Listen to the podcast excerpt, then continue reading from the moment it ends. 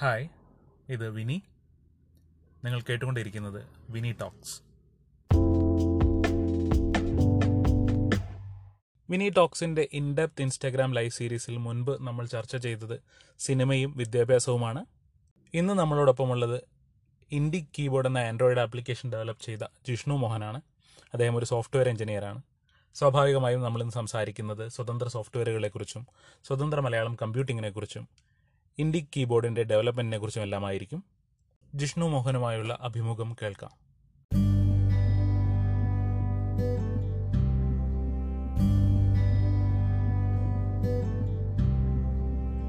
ജിഷ്ണു മോഹൻ ഒരു software engineer ആണ്. രണ്ടായിരത്തി പതിനാലിലൊക്കെ ആൻഡ്രോയിഡ് ഫോൺ യൂസ് ചെയ്തിരുന്നവരെ തീർച്ചയായിട്ടും ഉപയോഗിച്ചിരിക്കാൻ സാധ്യതയുള്ള ഒരു ആപ്ലിക്കേഷൻ ഉണ്ട് ഇൻഡി കീബോർഡ്. ഇപ്പൊ നമുക്ക് കൂടുതൽ ഫെമിലിയർ ഒരു പക്ഷേ ഗൂഗിളിന്റെ ഇൻഡി കീബോർഡ് ആയിരിക്കും പക്ഷെ ഗൂഗിളിന്റെ ഇന്ത്യ കീബോർഡ് വരുന്നതിന് മുന്നേ മുന്നേ തന്നെ ഇന്ത്യ കീബോർഡ് നമ്മുടെ പ്ലേ സ്റ്റോറിൽ അവൈലബിൾ ആയിരുന്നു. ആ ഇന്ത്യ കീബോർഡ് ഡെവലപ്പ് ചെയ്ത ആളാണ് ജിഷ്ണു മോഹൻ.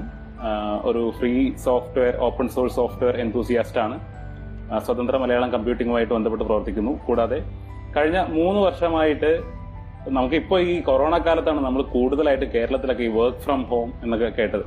അപ്പോൾ കഴിഞ്ഞ മൂന്ന് വർഷമായിട്ട് യു എസ് ബേസ് ചെയ്തിട്ടുള്ള ചില കമ്പനികൾക്ക് വേണ്ടി work from home model work ചെയ്തുകൊണ്ടിരിക്കുകയാണ് ജിഷ്ണു മോഹൻ. അപ്പോൾ പ്രധാനമായിട്ടും ഇപ്പോൾ ഈ ഇൻട്രോയിൽ നിന്ന് മനസ്സിലായതുപോലെ ഐ ടിയുമായിട്ട് ബന്ധപ്പെട്ട കുറച്ച് കാര്യങ്ങളായിരിക്കും പ്രധാനമായിട്ട് ചോദിക്കുക.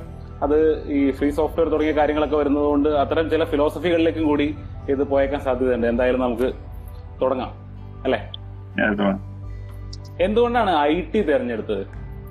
എനിക്ക് ജിഷ്ണുമോനെ കുറിച്ച് ഒരു കാര്യം ചെറിയ കാര്യം കൂടി പറയാനുണ്ട്. എനിക്ക് പേഴ്സണലി പരിചയമുള്ള ആളാണ്. ഞങ്ങൾ കോളേജിൽ ഒരുമിച്ച് ഒരേ കാലത്ത് ബാച്ച്മേറ്റ്സ് ആയിട്ട് പഠിച്ച ആൾക്കാരാണ്.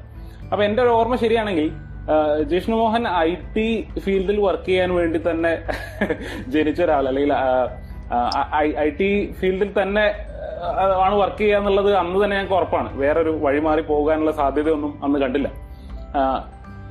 എപ്പോഴാണ് ഈ ഐ ടിയിലേക്ക് താല്പര്യം തോന്നിയത്? എന്തുകൊണ്ടാണ് ഐ ടി തിരഞ്ഞെടുത്തത് പണ്ട് മുതൽക്ക് തന്നെ ചെറുപ്പത്തിൽ തന്നെ കമ്പ്യൂട്ടറുകളോട് ഭയങ്കര വലിയ താല്പര്യം അത് നമ്മുടെ ഞാൻ പറയുന്നത് നമുക്ക് കമ്പ്യൂട്ടർ ഒന്നും വളരെ ആക്സസിബിൾ അല്ലാത്തൊരു കാലം ഉണ്ടായിരുന്നു. ഇപ്പൊ എന്ന് പറഞ്ഞു കഴിഞ്ഞാൽ എല്ലാവരുടെ കയ്യിൽ ഫോൺ ഒരു കമ്പ്യൂട്ടറാണ്. അപ്പോൾ എല്ലാവർക്കും വളരെ ഈസി ആയിട്ട് കമ്പ്യൂട്ടറുകളൊക്കെ ആക്സസ് ചെയ്യാൻ പറ്റും. എന്നാൽ പണ്ട് നമുക്ക് ഈ കഫേകളും ഒക്കെ തുടങ്ങിയിട്ടുണ്ട് കമ്പ്യൂട്ടർ സെന്റർ ഉണ്ടായിരുന്നു. അവിടെ ബേസിക്കലി കമ്പ്യൂട്ടർ പഠിപ്പിക്കുക ടൈപ്പ് റൈറ്റിംഗ് പഠിപ്പിക്കുക അല്ലെങ്കിൽ കമ്പ്യൂട്ടറിന്റെ ബേസിക്സ് പഠിപ്പിക്കുക. അങ്ങനെയുള്ള കാലത്ത് തന്നെ കമ്പ്യൂട്ടറുകളെ കണ്ട് വളരെയധികം താല്പര്യം ഉണ്ടായിരുന്നു. അപ്പോ എന്താണ് അങ്ങനെയാണ് കമ്പ്യൂട്ടർ ബേസ്ഡ് ആയിട്ടുള്ള ഒരു ഇൻട്രസ്റ്റ് തുടങ്ങുന്നത്. പിന്നീട് കോളേജിലോട്ട് ചേരാൻ തുടങ്ങുമ്പോഴൊക്കെ എന്തായാലും പ്രോഗ്രാമിംഗ് അല്ലെങ്കിൽ കമ്പ്യൂട്ടറുമായിട്ട് ബന്ധപ്പെട്ട ഫീൽഡ് തന്നെ തിരഞ്ഞെടുക്കണമെന്ന് ഒബ്വിയസ്ലി വന്നൊരു സംഭവമാണ്. ഓക്കെ എന്തെങ്കിലും ചെറുപ്പത്തിലെ തന്നെ എന്തെങ്കിലും അതിന് പറ്റിയ രീതിയിലുള്ള ട്രെയ്റ്റ്സ് ഉണ്ടായിരുന്നു? ഒരു പേഴ്സണാലിറ്റി നമ്മൾ പേഴ്സണാലിറ്റി ട്രെയ്റ്റ്സ് എന്നൊക്കെ പറയുമല്ലോ. അങ്ങനെ നമ്മളെ ക്യാരക്ടറിൽ തന്നെ എന്തെങ്കിലും അങ്ങനെ ഒരു ഒരു സ്വഭാവ സവിശേഷത ചെറുപ്പത്തിലേ ഉണ്ടായിരുന്നോ? അതോ പിന്നീട് അത് ഡെവലപ്പ് ചെയ്തെടുത്താണോ സത്യം സത്യം പറഞ്ഞു കഴിഞ്ഞാൽ എന്റെ ചേട്ടൻ കമ്പ്യൂട്ടർ കോഴ്സിന് പോകുമ്പോൾ ഞാൻ കൂടെ പോകുമായിരുന്നു വെറുതെ ഈ കമ്പ്യൂട്ടർ സെന്ററിൽ അപ്പൊ അങ്ങനെ അവിടെ ഇരുന്ന് ലൈക് നമുക്ക് പ്രോഗ്രാമിംഗ് ഒന്നും അറിയില്ലെങ്കിലും ചേട്ടനെ എന്താണ് പഠിപ്പിക്കുന്നത് അതൊക്കെ കണ്ട് നമുക്ക് ഇൻട്രസ്റ്റ് ഒക്കെ വന്നായിരുന്നു അപ്പോഴേ തന്നെ. അപ്പോ അതാണ് പിന്നീട് കുറച്ചുകൂടെ വലുതായി വന്നപ്പോഴത്തേക്ക് കുറച്ചുകൂടെ എന്താണ് ഈ ഫീൽഡിലോട്ട് കുറച്ചുകൂടെ ഇൻട്രസ്റ്റ് വരുത്താൻ കാര്യം. Okay okay. ഓക്കെ. ഇനി നമ്മൾ ഈ സ്വതന്ത്ര സോഫ്റ്റ്വെയറുമായിട്ട് ബന്ധപ്പെട്ടിട്ടാണ് കൂടുതൽ ജിഷ്ണു പ്രവർത്തിച്ചിട്ടുള്ളത്. വർക്ക് ചെയ്യുന്നത് ഒരു വശത്ത് അതങ്ങനെ പോകുന്നു. പക്ഷേ കൂടുതൽ ജിഷ്ണുവിന്റെ ഒരുപാട് കോൺട്രിബ്യൂഷൻസ് വന്നിട്ടുള്ളത് സ്വതന്ത്ര സോഫ്റ്റ്വെയറുമായിട്ട് ബന്ധപ്പെട്ടിട്ടാണ്. എന്താണ് ജിഷ്ണുവിനെ സ്വതന്ത്ര സോഫ്റ്റ്വെയറുമായിട്ട് ബന്ധപ്പെട്ടിട്ട് പ്രവർത്തിക്കാനുള്ള മോട്ടിവേഷൻ സാധാരണഗതിയിൽ ഇത്തരം ഒരു ഫീൽഡിൽ നമുക്ക് പണം പ്രശസ്തി അങ്ങനത്തെ മോട്ടിവേഷൻ ഒക്കെ ആയിട്ട് ബന്ധപ്പെട്ടിട്ട് ഇതിൽ ആളുകൾ പ്രവർത്തിക്കാറുണ്ടോ? എന്ത് ബെനിഫിറ്റ് ആണ് സാധാരണഗതിയിൽ നമുക്ക് കിട്ടുക ഇതിൽ വർക്ക് ചെയ്ത് കഴിഞ്ഞാൽ സ്വതന്ത്ര സോഫ്റ്റ്വെയറിന്റെ ആ ഫിലോസഫി തന്നെയാണ്. ഞാൻ കോളേജിലൊക്കെ പഠിക്കുന്ന എനിക്ക് ഞാൻ ഇതിനെ ഇൻട്രൊഡ്യൂസ് ചെയ്ത് ഇതിനെ ഇതിനെ പറ്റി അറിയുന്ന സമയത്ത് പ്രോഗ്രാമിംഗ് ഒന്നും എനിക്ക് വളരെയധികം അറിയില്ല. അപ്പൊ ഇങ്ങനെ പഠിച്ചുകൊണ്ടിരിക്കുന്ന സമയത്ത് അപ്പോഴേക്കും തന്നെ ഈ ഫിലോസഫിനെ പറ്റി വളരെയധികം ആളുകളോട് സംസാരിക്കുകയും പലരുടെയും സ്പീച്ചുകൾ കാണുകയും അങ്ങനെയൊക്കെ കിട്ടാൻ കാണാനുള്ള അവസരം കിട്ടി. അപ്പൊ അത് വളരെയധികം എന്നെ ഈ തരത്തിൽ ചിന്തിക്കാനായിട്ട് പ്രചോദനമായിട്ടുണ്ട്. അത് അത് പറയണമെങ്കിൽ എന്താണ് ഫ്രീ സോഫ്റ്റ്വെയർ എന്ന് കൂടി പറയേണ്ടി വരും. ഫ്രീ സോഫ്റ്റ്വെയർ എന്ന് ഉദ്ദേശിക്കുന്നത് സൗജന്യമായ സോഫ്റ്റ്വെയർ എന്നല്ല. പകരം സ്വാതന്ത്ര്യം എന്ന ഒരു അർത്ഥമാണ് ഫ്രീ ആ ഫ്രീയുടെ അർത്ഥം സ്വാതന്ത്ര്യം എന്ന രീതിയിലുള്ള അർത്ഥത്തിലാണ്.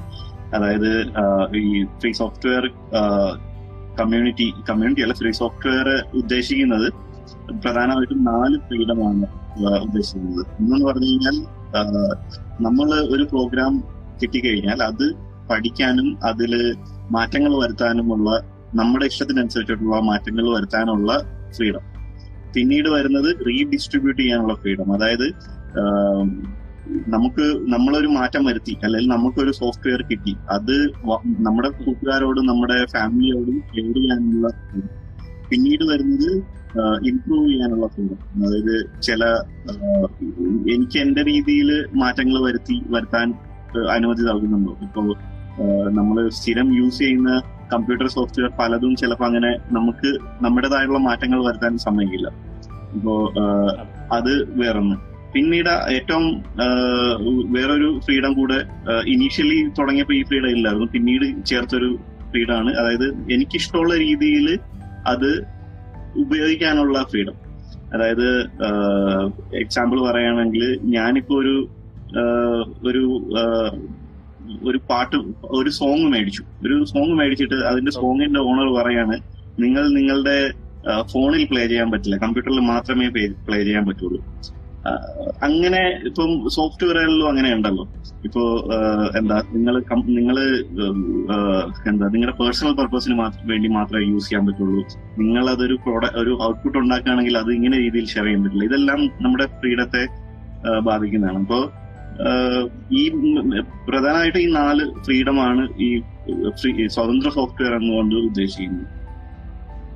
എനിക്ക് തോന്നുന്നു ഈ- ഈ ഫ്രീഡം പലപ്പോഴും ഈ ഫ്രീഡത്തിന്റെ ലിമിറ്റേഷൻസ് മറ്റു കാര്യ സാഹചര്യങ്ങളിൽ ഈ ലിമിറ്റേഷൻസ് നമ്മൾ അറിയാത്തത് ഇത് വളരെ സ്ട്രോങ് ആയിട്ട് എൻഫോഴ്സ് ചെയ്യപ്പെടാത്തതുകൊണ്ട് മാത്രമാണ് അല്ലെ? മറ്റ് അതെ പലപ്പോഴും അതെ പലപ്പോഴും നമ്മൾ നമ്മുടെ നമ്മളിപ്പോ കേരളത്തിൽ വളരെയധികം എന്താണ് അറിവുകളുള്ളതാണ്. കാരണം എന്ന് വെച്ച് കഴിഞ്ഞാൽ നമ്മുടെ നമ്മുടെ സ്കൂളും കോളേജുകളും ലിനക്സും ഫ്രീ ഫ്രീ സോഫ്റ്റ്വെയറും എല്ലാം പഠിപ്പിക്കുന്നുണ്ട്. പക്ഷെ അതേസമയം തന്നെ കുറ- കുറച്ചുകൂടെ മുമ്പ് ഒരു കാലം ഉണ്ടായിരുന്നു. ഇതൊന്നും അറിയില്ല. എല്ലാം മൈക്രോസോഫ്റ്റ് വിൻഡോസ് ആണ് കമ്പ്യൂട്ടർ എന്ന് പറഞ്ഞാൽ വിൻഡോസ് ആണെന്നൊരു കാലം ഉണ്ടായിരുന്നു. അപ്പോ അത് ഇപ്പോ ഏകദേശം ഒക്കെ മാറി വരുന്നുണ്ട്. എന്നാലും എന്താണ് ഫ്രീ സോഫ്റ്റ്വെയർ എന്നൊരു അറിവ് വളരെ കുറച്ച് കുറവാണ്. Okay okay. നമ്മളപ്പോ നമ്മുടെ ചോദ്യം ഇതായിരുന്നു എന്താണ് ഇതിലെ മോട്ടിവേഷൻ ഈ ഫ്രീ സോഫ്റ്റ്വെയറുമായിട്ട് ബന്ധപ്പെട്ടിട്ട് വർക്ക് ചെയ്യാൻ നമുക്ക് നമുക്ക് ഇത് ഇതിൽ നിന്ന് നമുക്ക് ഇതിൽ നിന്ന് നമുക്ക് സാമ്പത്തികമായിട്ട് എന്തെങ്കിലും നേട്ടം ഉണ്ടാക്കാൻ കഴിയുമോ? അതായത് നമുക്കൊരു ജോലിയായിട്ടൊക്കെ ഈ ഒരു ഫീൽഡുമായിട്ട് ബന്ധപ്പെട്ട് വർക്ക് ചെയ്യാൻ കഴിയുമോ എന്നുള്ള കാര്യങ്ങളും കൂടി. അതെ സാമ്പത്തിക ഇത് മോട്ടിവേഷൻ പ്രധാനമായിട്ടും നമ്മൾ നമ്മൾ ഒരു സംഭവം ഉണ്ടാകുമ്പോൾ അല്ലെങ്കിൽ ഒരു പ്രോഗ്രാം ചെയ്യുമ്പോൾ അത് മറ്റുള്ളവർക്ക് ഗുണം ചെയ്യണം എന്നുള്ള ഉദ്ദേശത്തിലാണ് പ്രധാനമായിട്ടുള്ള മോട്ടിവേഷൻ അത് എന്താണ് അതിന് പൈസ അതിന് പൈസ കിട്ടുമോ കിട്ടുമോ ഇല്ലയോ എന്നുള്ളൊരു ഒരു ബൈ പ്രോഡക്റ്റ് ആണ്. അത് കിട്ടിയാൽ കിട്ടി എന്നുള്ള ഉദ്ദേശത്തിൽ നമ്മൾ അത് കിട്ടി അത് കിട്ടണമെന്ന ഉദ്ദേശത്തിലല്ല ഇത് സ്വതന്ത്ര സോഫ്റ്റ്വെയർ ആയിട്ട് ഇറക്കുന്നത്. അപ്പൊ ഇതൊരു ഇതൊരു കരിയർ ആയിട്ട് തിരഞ്ഞെടുക്കാൻ പ്രയാസമുണ്ടെന്നാണോ അതിന്റെ സൂചന? അല്ല എന്ന് വെച്ചാ എന്താണ് നിങ്ങളിപ്പം നിങ്ങളുടെ സോഫ്റ്റ്വെയർ സ്വതന്ത്ര സോഫ്റ്റ്വെയർ അത് വളരെയധികം വളരെയധികം ആളുകൾക്ക് യൂസ്ഫുൾ ആയി കഴിഞ്ഞാൽ ഓട്ടോമാറ്റിക്കലി നിങ്ങൾക്ക് അതൊരു കരിയർ ഓപ്ഷൻ ആയിട്ട് വരും. കാരണം ഇപ്പൊ ഞാൻ തന്നെ ഇൻഡി കീബോർഡ് ചെയ്തിട്ട് എനിക്ക് പലതരത്തിൽ നിന്നുള്ള ഫണ്ടിങ്ങും പലതരത്തിൽ ഈ ഈ പ്രോഡക്റ്റ് ഈ പ്രോജക്റ്റുമായി ബന്ധപ്പെട്ട് വളരെയധികം മോണിറ്ററി ബെനിഫിറ്റ് വളരെയധികം കിട്ടിയിട്ടുണ്ട്. അത് ഞാൻ ചോദിച്ചു പോയിട്ടല്ല പലപ്പോഴും നമുക്ക് ഇങ്ങോട്ട് വന്ന് കിട്ടുന്നതാണ്. അത് എന്താ മോണിറ്ററി ഈ പൈസയൊക്കെ കിട്ടും പക്ഷെ അത് അത് പക്ഷെ അത് കിട്ടണം എന്ന ഉദ്ദേശത്തിലല്ല നമ്മൾ ചെയ്യുന്നത്. കൂടാതെ ഇതുമായി ബന്ധപ്പെട്ട ചിലപ്പോൾ ഒരു ജോബ് ഓപ്പർച്യൂണിറ്റി വരുമ്പോഴും ഇതുമായി ബന്ധപ്പെട്ട ജോലിയിൽ നമുക്ക് ഇങ്ങനെ ഒരു സ്വന്തം സോഫ്റ്റ്വെയർ ഉണ്ടെന്ന രീതിയിൽ നമ്മളെ കുറച്ചുകൂടെ കൺസിഡറേഷൻ കൂടുതൽ കൺസിഡറേഷൻ ചെയ്യാൻ സാധ്യത നമ്മളുടെ ഒരു പോർട്ട്ഫോളിയോ ബെറ്റർ ആവും. അങ്ങനത്തെ ഒരു രീതിയിൽ. അപ്പൊ എനിക്ക് തോന്നുന്നു ഈ ഇതിനകത്ത് നമ്മൾ first first thing is to എന്താ പറയാ ഗീവ് കൊടുക്കുക എന്നുള്ളതാണ് ആദ്യത്തെ കാര്യം. കിട്ടുക എന്നുള്ളത് സെക്കൻഡറി ആണ്. അപ്പൊ ഒരു എനിക്ക് തോന്നുന്നു കോൺട്രിബ്യൂട്ട് ചെയ്യുക കമ്മ്യൂണിറ്റിയിൽ എപ്പോഴും നമ്മൾ പറയാറുള്ള ഇന്ന ഇത്ര പേരുടെ കോൺട്രിബ്യൂഷൻ ഈ സോഫ്റ്റ്വെയറിൽ ഇത്ര പേര് കോൺട്രിബ്യൂട്ട് ചെയ്തിട്ടുണ്ട്. അപ്പൊ ആ കോൺട്രിബ്യൂഷൻ എന്നുള്ള ഐഡിയക്കാണ് തോന്നുന്നു ഈ സ്വതന്ത്ര സോഫ്റ്റ്വെയറിന്റെ ലോകത്ത് ഈ അച്ചീവ്മെന്റ് എന്നുള്ള ഒരു ഐഡിയക്കാളും പ്രാധാന്യം കൂടുതൽ. അതെ. നമ്മൾ ചെയ്യുന്നത് പലപ്പോഴും നമ്മുടെ സെൽഫിഷ് ആയിട്ടുള്ള നമ്മുടെ നമ്മുടെ സെൽഫ് ഇംപ്രൂവ്മെന്റിന് വേണ്ടിയിട്ടാണ് പലപ്പോഴും നമ്മൾ ചെയ്യുന്നത്. അത് ഡിസ്ട്രിബ്യൂട്ട് ചെയ്യുന്നത് വഴിയാണ് അതൊരു ഗ്രേറ്റർ ഗുഡ് ആയിട്ട് മാറുന്നത്. ഇപ്പോ ഒരു രാത്രി ഇരുന്ന് ഒരു കോഡ് എഴുതുക എന്ന് പറഞ്ഞു കഴിഞ്ഞാൽ അതെന്റെ എനിക്ക് എന്താ പ്രോഗ്രാമർ എന്ന രീതിയിൽ എനിക്ക് കുറച്ചുകൂടെ സാധനങ്ങൾ മനസ്സിലാകാനും എല്ലാം എന്നെ സഹായിക്കും. അതാണ് എന്റെ അപ്പോഴത്തുള്ള നേട്ടം. ബാക്കി വരുന്നതെല്ലാം പിന്നീട് ഓക്കെ അപ്പൊ ഇനി ചെറിയ രീതിയിൽ ഈ ഐ ടിയുമായിട്ട് ബന്ധപ്പെട്ടിട്ട് തന്നെ ഒരു പേഴ്സണൽ ചോദ്യം ചോദിക്കാൻ ആഗ്രഹിക്കുന്നു. ഐ ടി ജിഷ്ണുവിന്റെ ഇഷ്ടപ്പെട്ട ബ്രാഞ്ച് ആയിരുന്നു കമ്പ്യൂട്ടർ സയൻസ് വളരെ ഇഷ്ടമായിരുന്നു. പഠിക്കാനുള്ള സബ്ജക്റ്റുകളും ഏറെക്കുറെ എന്റെ ഒരു ഓർമ്മ ശരിയാണെങ്കിൽ മറ്റ് ബ്രാഞ്ചുകൾ ഇപ്പോ ഞാനൊക്കെ പഠിച്ച ഇലക്ട്രോണിക്സ് ആൻഡ് ഇൻസ്ട്രുമെന്റേഷനിലൊക്കെ നമുക്ക് പൊതുവിൽ നമ്മൾ നേരിട്ട് ഒരു കണക്ഷനും ഇല്ലാത്ത സബ്ജക്റ്റുകളാണ് ചിലപ്പോൾ പഠിക്കുക. പക്ഷെ ഐ ടിയെ സംബന്ധിച്ചിടത്തോളം ഐ ടിയെ താല്പര്യമുള്ള ഒരാൾക്ക് കുറച്ചൊക്കെ കണക്റ്റഡ് ആയിരിക്കും. കാരണം ഈ ലോകം നമ്മളെ ചുറ്റുമുണ്ട് ഐ ടിയുടെ ലോകം. അപ്പൊ സ- താല്പര്യമുള്ള സബ്ജക്റ്റുകളായിരുന്നിരിക്കണം കുറച്ചൊക്കെ പഠിച്ചിട്ടുണ്ടാവുക. ജിഷ്ണുവിനാണെങ്കിൽ ഐ ടിയിൽ അത്യാവശ്യം ടാലന്റ് എനിക്ക് എന്റെ ഓർമ്മ ശരിയാണെങ്കിൽ കോളേജ് കാലത്ത് തന്നെ ഉണ്ടായിരുന്നു. പക്ഷെ എന്നാലും കുറച്ചധികം ബാക്ക് പേപ്പർ ഒക്കെ ഉള്ള ജിഷ്ണുവിനെയാണ് കോളേജ് കാലഘട്ടത്തിൽ നിന്ന് എനിക്ക് ഓർമ്മ. മറ്റൊരു ഓർമ്മയും എനിക്കുണ്ട്. അതിനെക്കുറിച്ച് ഞാൻ പിന്നീട് പരാമർശിക്കാം. അപ്പോൾ ഈ കുറെ കുറച്ച് ബാക്ക് പേപ്പർ ഉണ്ട്. നമുക്ക് നല്ല ടാലന്റ് ഉണ്ട്. നമുക്ക് ഇഷ്ടമുള്ള ബ്രാഞ്ചിൽ നമ്മൾ എത്തി. അപ്പൊ ഈ യൂണിവേഴ്സിറ്റി ശരിക്കും പരീക്ഷിക്കേണ്ട കാര്യങ്ങളല്ലേ പരീക്ഷയിൽ പരീക്ഷിക്കുന്നത്? അത് എന്തുകൊണ്ടാണ് അത് പ്രധാനമായിട്ടും നമ്മളുടെ എക്സാമുകൾ നടത്തുന്ന ഒരു രീതിയിലുള്ള ഒരു പ്രശ്നമാണ്. അത് എത്രത്തോളം നമുക്ക് സോൾവ് ചെയ്യാൻ പറ്റുമെന്ന് എനിക്ക് അറിയില്ല അതായത് നമ്മുടെ എക്സാമുകൾക്ക് പലപ്പോഴും നോക്കുന്നത് നിങ്ങൾ ആ സമയത്ത് എങ്ങനെ പെർഫോം ചെയ്യാൻ കഴിയും എന്നാണ്. അതായത് കാണാതെ പഠിച്ച് കുറെ കാണാതെ പഠിച്ചു കൊണ്ടുവന്ന് ഒരു മൂന്ന് മണിക്കൂർ നാല് മണിക്കൂർ കൊണ്ട് അതെല്ലാം ഒരു പേപ്പറിൽ എഴുതി വെക്കുക എന്നതാണ് നമ്മുടെ എക്സാം നോക്കുന്നത്. അല്ലാതെ എന്താണ് അത് അതിന്റെ എത്രത്തോളം അണ്ടർസ്റ്റാൻഡ് ചെയ്തു എന്നല്ല പലപ്പോഴും നോക്കുന്നത്. പലപ്പോഴും വേണ്ടത് ഇന്ന കീവേഡ്സ് ആയിരിക്കും. ഈ കറക്റ്റ് ആ വേർഡ് തന്നെ ഉപയോഗിച്ച് കഴിഞ്ഞാലേ നമുക്ക് മാർക്ക് കിട്ടുള്ളൂ. അങ്ങനെയുള്ള കുറെ പ്രോബ്ലംസ് എക്സാം സിസ്റ്റത്തിനുണ്ട് ആം, അങ്ങനെ കാണാതെ പഠിച്ച് വന്ന് എഴുതുന്നത് വളരെ മോശമാണ്. ഞാൻ മോശം ആയിട്ടുള്ള ആളാണ്. അപ്പോ അത് തന്നെ പലപ്പോഴും നമുക്ക് എന്താണ് ഇപ്പം പ്രോഗ്രാമിംഗ് പ്രോഗ്രാമിംഗ് എന്നല്ല ഐ ടി ഞങ്ങളുടെ പല സബ്ജക്റ്റുകളിലും സബ്ജക്റ്റുകളിൽ ഒരു ക്വസ്റ്റ്യന് ഒരു ഒരു ടോപ്പിക് എന്താണെന്ന് അറിയാൻ പറ്റും. പക്ഷെ അത് എഴുതി ഫലിപ്പിക്കാൻ എനിക്ക് സാധിക്കില്ല. അത് അതുകൊണ്ടാണ് പലപ്പോഴും ബാക്ക് പേപ്പേഴ്സ് ബാക്ക് പേപ്പേഴ്സ് കിട്ടിയിട്ടുള്ളത്. അതെ. അപ്പോൾ ഇവിടെ ഇത് ചോദ്യം എന്താണെന്ന് വെച്ച് കഴിഞ്ഞാൽ ഇപ്പൊ ജിഷ്ണു ചെയ്യുന്ന കൈൻഡ് ഓഫ് വർക്ക് ചെയ്യാൻ ജിഷ്ണു പ്രാപ്തനാണോ എന്ന് അറിയാൻ വേണ്ടിയിട്ടാണ് എന്ത് നമ്മൾ ഈ കോഴ്സ് ചെയ്യുന്നതും. ഇതിനുശേഷം എക്സാം നടത്തുന്നതും ഇതൊക്കെ ഒരു സെലക്ഷൻ പ്രോസസ് ആണല്ലോ. അപ്പോഴവിടെ അവിടെ ആ ഒരു ആ ഒരു ഒരു ബാലൻസിന്റെ പ്രശ്നം ഉണ്ടല്ലേ അത് ഇത് ശരിയാണ്. പക്ഷെ പലർക്കും അത് അത് സക്സസ്ഫുൾ ആയിട്ട് ചെയ്യാൻ പറ്റുന്ന ആളുകളും ഉണ്ട്. ഓക്കെ ഓക്കെ സക്സസ്ഫുൾ ആയിട്ട് ചെയ്ത് നല്ല കരിയറിലേക്ക്. അങ്ങനെയും മുന്നോട്ട് പോകാൻ കഴിയുന്ന ആളുകളുണ്ട്. ശരി ശരി. കോളേജിൽ ബിടെക് പഠിക്കുന്ന ആളുകളെ സംബന്ധിച്ചിടത്തോളം ഏറ്റവും വലിയൊരു പ്രശ്നം അന്നത്തെ കാലത്ത് ഉണ്ടായിരുന്നത് അറ്റൻഡൻസ് ചെക്ക് ചെയ്യുക. നമ്മൾ എയ്റ്റി പെർസെന്റേജ് കട്ട് ഓഫ് നമുക്കുണ്ട്. അത് നമ്മൾ മീറ്റ് ചെയ്യുന്നു ഉറപ്പുവരുത്താന്നുള്ളത് അപ്പൊ ഇത് ഇടയ്ക്ക് വെബ്സൈറ്റിൽ കയറി ചെക്ക് ചെയ്യണം. ഇത് വെച്ച് കാൽക്കുലേറ്റ് ചെയ്യണം. ഒരു ദിവസം കട്ട് ചെയ്യണോ വേണ്ടോ എന്ന് തീരുമാനിക്കണം എന്നുണ്ടെങ്കിൽ അപ്പൊ അന്ന് കോളേജിൽ ഞങ്ങൾക്ക് ഏറ്റവും വലിയ അനുഗ്രഹമായിരുന്നത് ജിഷ്ണുവിന്റെ ഒരു കണ്ടെത്തലായിരുന്നു. ഈ ഡാറ്റ കളക്ട് ചെയ്തിട്ട് ഞങ്ങൾക്ക് ഫോണിലേക്ക് അതാത് ദിവസത്തെ അറ്റൻഡൻസ് അയച്ചു തരുന്ന ഒരു ഒരു ആപ്ലിക്കേഷൻ ജിഷ്ണു ഡെവലപ്പ് ചെയ്തു. ആ, അവിടുന്നാണോ ജിഷ്ണുവിന്റെ തുടക്കം? എങ്ങനെയാണ് ആ ആപ്ലിക്കേഷനിലേക്ക് എത്തിയത്? കോളേജിൽ സെക്കൻഡ് ഇയറോ വളരെ നേരത്തെ ആയിരുന്നു എനിക്ക് തോന്നുന്നു. അതെ. അത് അതായത് നമ്മൾ അപ്പോഴും പറയേണ്ടത് ഈ ഫ്രീ സോഫ്റ്റ്വെയർ കൾച്ചറിൽ കൂടെയാണ് ഇതിലോട്ട് എത്തിയെന്നും കൂടെ വേണമെങ്കിൽ പറയാം. കാരണം എന്താണ് നമ്മുടെ കൂടെ ഉണ്ടായിരുന്ന കുറച്ച് ഫ്രണ്ട്സ് ആണ് ഈ ഐഡിയ പറഞ്ഞത്.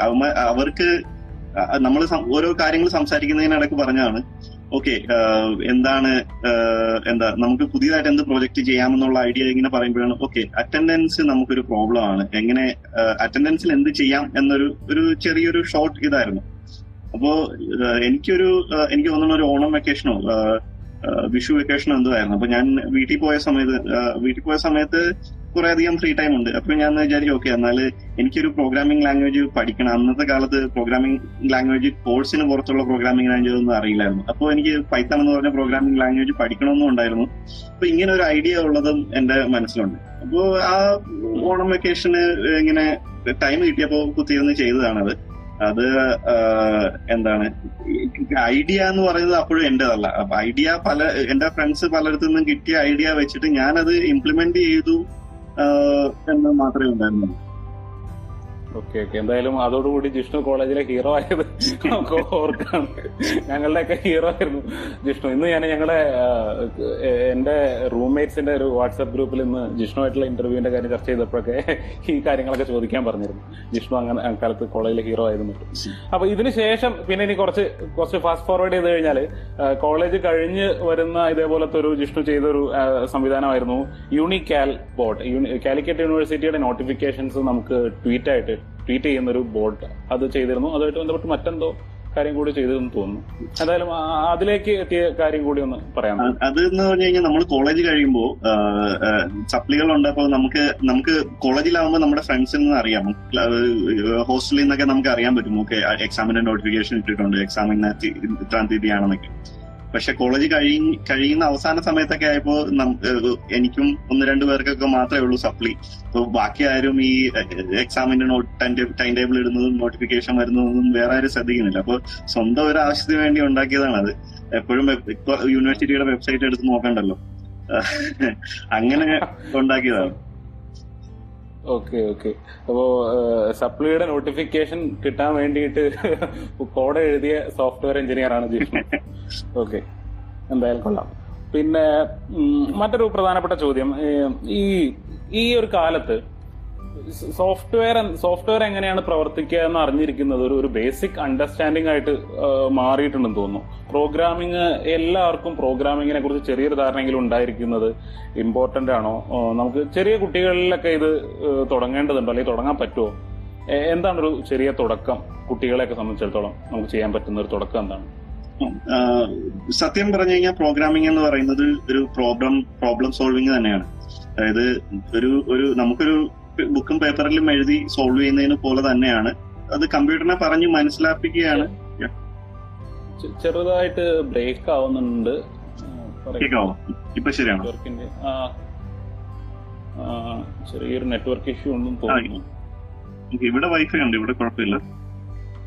Okay okay. അന്ന് ചിലപ്പോൾ ഇവിടെ തിരക്കും. എന്നാ പറഞ്ഞോളൂ കുഴപ്പമില്ല. അപ്പൊ എന്തായാലും റെക്കോർഡിംഗിൽ ക്ലിയർ ആയിരുന്നു എന്തായിരുന്നു ഞാൻ പറഞ്ഞത്? അതെ ഇത് പ്രോഗ്രാമിംഗ് എന്ന് പറഞ്ഞാൽ ആ പ്രോഗ്രാമിംഗ് എന്ന് പറഞ്ഞാൽ ഒരു പ്രോബ്ലം സോൾവിംഗ് ആണ്. അത് നമ്മൾ കമ്പ്യൂട്ടറിനെ പറഞ്ഞ് മനസ്സിലാക്കിയാണ് ഇന്നതാണ് പ്രോബ്ലം അതിനുള്ള സൊല്യൂഷൻ ഇങ്ങനെയാണ് എന്ന്. ഇന്ന് കമ്പ്യൂട്ടറിനെ മനസ്സിലാക്കിക്കുന്നതിനാണ് നമ്മൾ പ്രോഗ്രാമിംഗ് എന്ന് പറയുന്നത്. അപ്പോ ഇത്. കുട്ടികളിൽ കുട്ടികൾക്ക് നല്ലതാണ്. കാരണം എന്ന് വെച്ചാൽ സാധാരണ ഓരോ പ്രോബ്ലം സോൾവിങ് നമ്മൾ പഠിപ്പിക്കുന്നതിന് കൂടെ കൂടെ തന്നെ പഠിപ്പിക്കാൻ പറ്റാവുന്ന ഒരു ഒരു സംഭവമാണ് പ്രോഗ്രാമിംഗ് അതിന് പ്രത്യേകിച്ച് ഒരു ടെക്നിക്കൽ ഫീൽഡ് ആണെന്നൊന്നും നമുക്ക് കാണേണ്ട ആവശ്യമില്ല.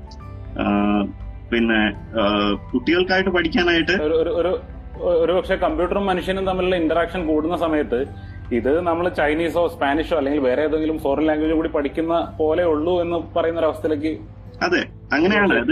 അത് ഒരേ ഒരു വ്യത്യാസം എന്ന് പറഞ്ഞു കഴിഞ്ഞാൽ നമ്മൾ നമ്മളോട് സംസാരിക്കുന്ന ആൾക്ക് അധികം ബുദ്ധിയില്ല. നമ്മൾ എന്താണ് ആ ആൾക്ക് പറഞ്ഞു കൊടുക്കുന്നത് അത് മാത്രമേ ആ കമ്പ്യൂട്ടറിന് അറിയുന്നുള്ളൂ. അപ്പൊ നമ്മൾ ആ രീതിയിൽ എന്താണ് പ്രോബ്ലം സോൾവ് ചെയ്യാണ് ഇവിടെ ചെയ്യുന്നത്. ഇപ്പൊ കുട്ടികൾക്കായിട്ട് ഇപ്പൊ നമ്മൾ കോളേജിലും